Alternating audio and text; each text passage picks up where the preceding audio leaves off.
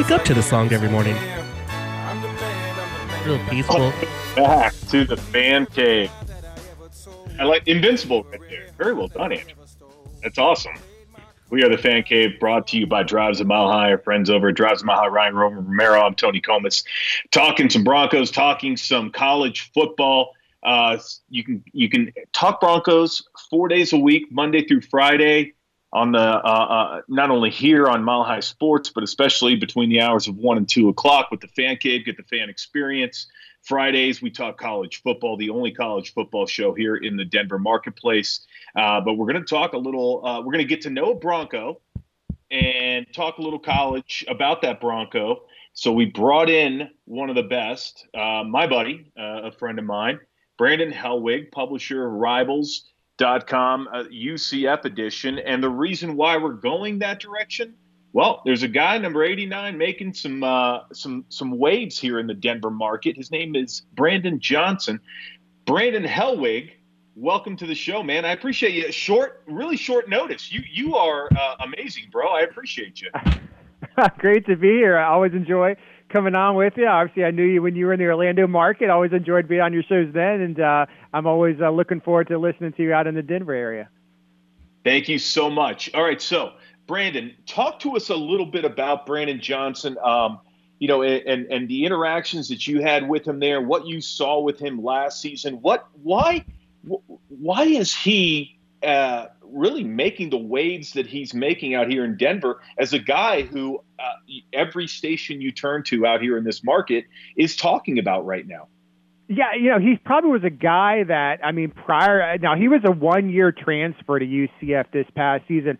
Prior to to this past year, probably wouldn't have been on the radar to even be a free agent in the NFL.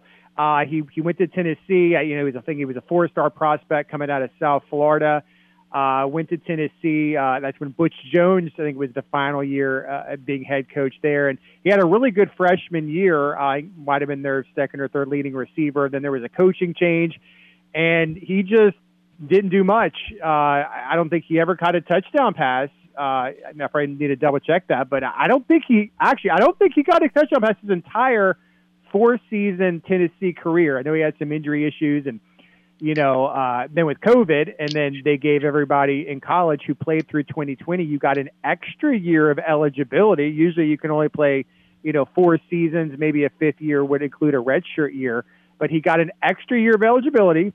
So uh, he decided to transfer back home to Florida to UCF, just trying to find an opportunity to actually get some playing time. It was funny because at the time that he committed and enrolled at UCF, Josh Heupel was the UCF head coach.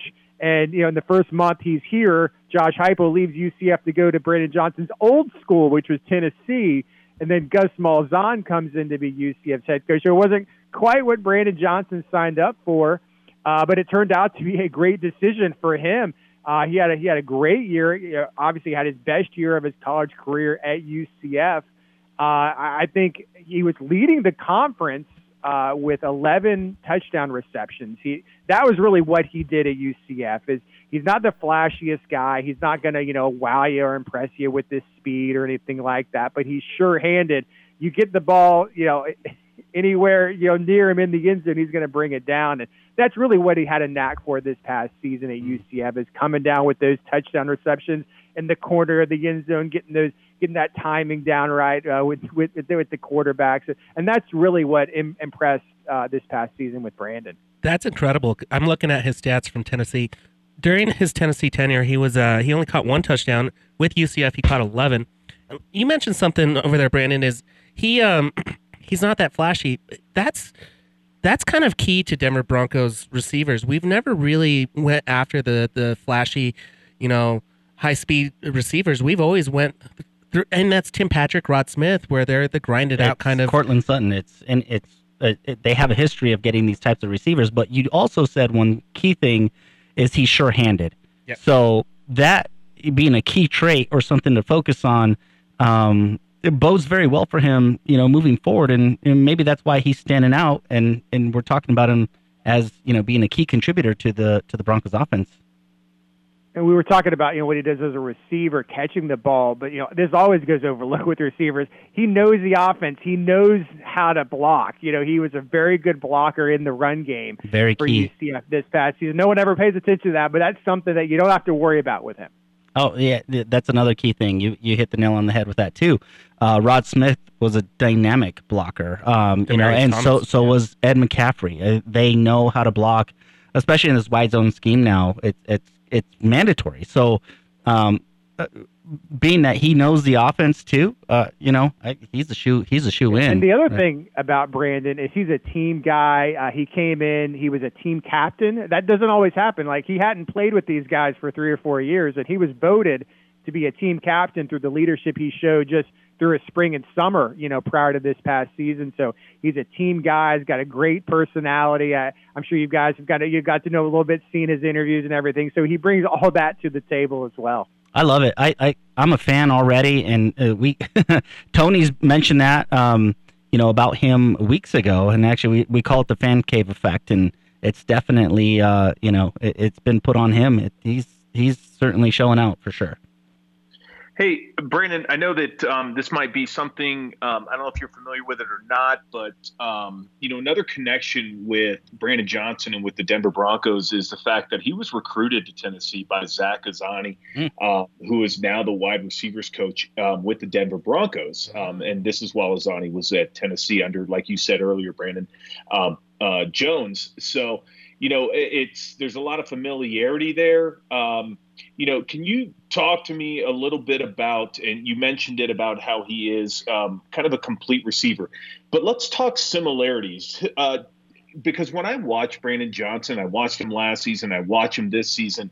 He reminds me, like I see a lot of Gabe Davis in him. Is there a certain receiver that um, he kind of reminds you of, Uh, or is that a fair kind of assessment on my end? Yeah, yeah, I, I don't know. I don't know if I've really like broken down his game to think about who he reminds me of. He just he just does everything well. It's like he doesn't do one thing that's you know going to make him an all pro or anything like that. But he's just consistent in everything he does. And you talked about the connection that he had uh, with one of the coaches with the Broncos. Have you guys realized he lived in Denver um, as as a kid? His father is Charles Johnson, the former uh, MLB uh, catcher. That's right. Yeah, He was, he was yep. an all-star, uh, Gold Glove award. He won four consecutive Gold Glove awards between '95 and '98. And his father played for the Rockies in Mhm. '03 and '04. Mm-hmm. Okay, so uh, I don't know how old he would have been. We may have been born in '97. I got to do the math here. Was he five or six, seven years old, somewhere in there? Uh, but he's actually lived in Denver. It's funny with the baseball connection. We would ask him because you know everyone knows his dad, and we're like, hey, you know, why didn't you play baseball? Or did you play baseball? And no, he just wasn't interested. His dad just wanted you know Brandon to do what he wanted to do, and he first thought he wanted to play basketball. He was a basketball player, you know, in his youth, and then he picked up football. But he never even really played baseball, which is which is kind of funny. But the other connection, though, he's cousins with former All-Pro NFL wide receiver Chad Johnson. So Oh wow, that's another Johnson. That is, so he's got some impressive bloodlines. that's pretty That's cool. right. That's really cool. I'm glad you. Thank you for bringing that back up, Brandon, because I had totally forgotten about that. The dad is Chad Johnson, uh, and then uh, and then he's Charles. cousins Charles Johnson, cousins yep. with cousins with Ch- with Chad, and and his dad is Charles. Yeah, Another uh, connection is uh, Brandon Johnson grew up with Pat Surtain. He said he's known him since he was eight or nine years old. So that's another connection bet between teams as well. Oh yeah, So that's pretty Chad cool. Johnson, his dad played baseball for the Rockies, and Pat Surtain, like that's that. He he was meant to be here. It was meant to be. that boy I'm stayed. certainly a fan. Nobody right? I can mean, have him It's, uh, besides us. Just watching his highlights, uh, hauling in that I, I think it was a 40 yard pass with, uh, you know, uh, Brett Rypien uh, laying it out there. We were there for that game, and and uh, it was it was certainly cool. Very cool. Brandon Helwig for UCF uh, Sports.com, publisher of the Rivals UCF Sports site, bringing us a little bit of insight there um, in Brandon Johnson, the the guy who's making some waves here down uh, from South Florida all the way over here in the Mile High City. Brandon, thank you so much for joining us and sharing the stories about Brandon Johnson. I know you got to know him, covering him in college over there that last year at UCF, and and, and and I appreciate you sharing about him being voted a captain. I didn't know that, and um, it speaks volumes to the kind of person that he is, the leadership that he brings, and like you said, I think you said it best, Brandon.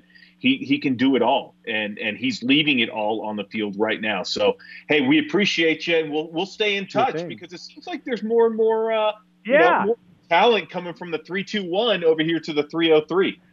We All love it. right, guys. Thank you for having me. Good luck to the Broncos this season. Yeah, thanks for joining us, and we'd love to have you on Thursdays and Fridays when we talk college football. Sure thing, guys. Thanks, Brandon. Thank you, so Brandon. that's it's uh that I mean you know you just never know and I love being able to kind of dive into a little bit of the backstory behind some of the players um and at the same time toot the fan caves horn because we were on Brandon Johnson before anybody else was and now everybody's on Brandon Johnson um I think this kid um has a lot to uh to to you know that he can add to this wide receiver room and we'll see. No one's guaranteeing anything. You never know. Um, but it seems like right now he fits in well with uh, with Coach Hackett with the offense, and I think like like Roman Ryan, you guys have said, like Brandon just said as well. The guy does it all, and that's what you're looking for because you you're not just catching the ball. You got to know the routes. You got to know the plays. You got to know the underneath. You got to know um, the blocking schemes. You got to know everything. And Brandon Johnson is a kid who seems like he is. Uh, he, he knows he's got to put the work in because uh, his just because his dad played for the Rockies doesn't mean he's going to make the Broncos. Very well said, Tony. Well, this is a fan cave. Stay tuned with us. We're going to be talking about college position U, which college produces the best players from each position. We might not be able to get through all of them. This might be a segment we do throughout the season. So stay tuned. This is the fan cave on 98.1 FM 1075 HD3 303 831 1340 and of course on Mile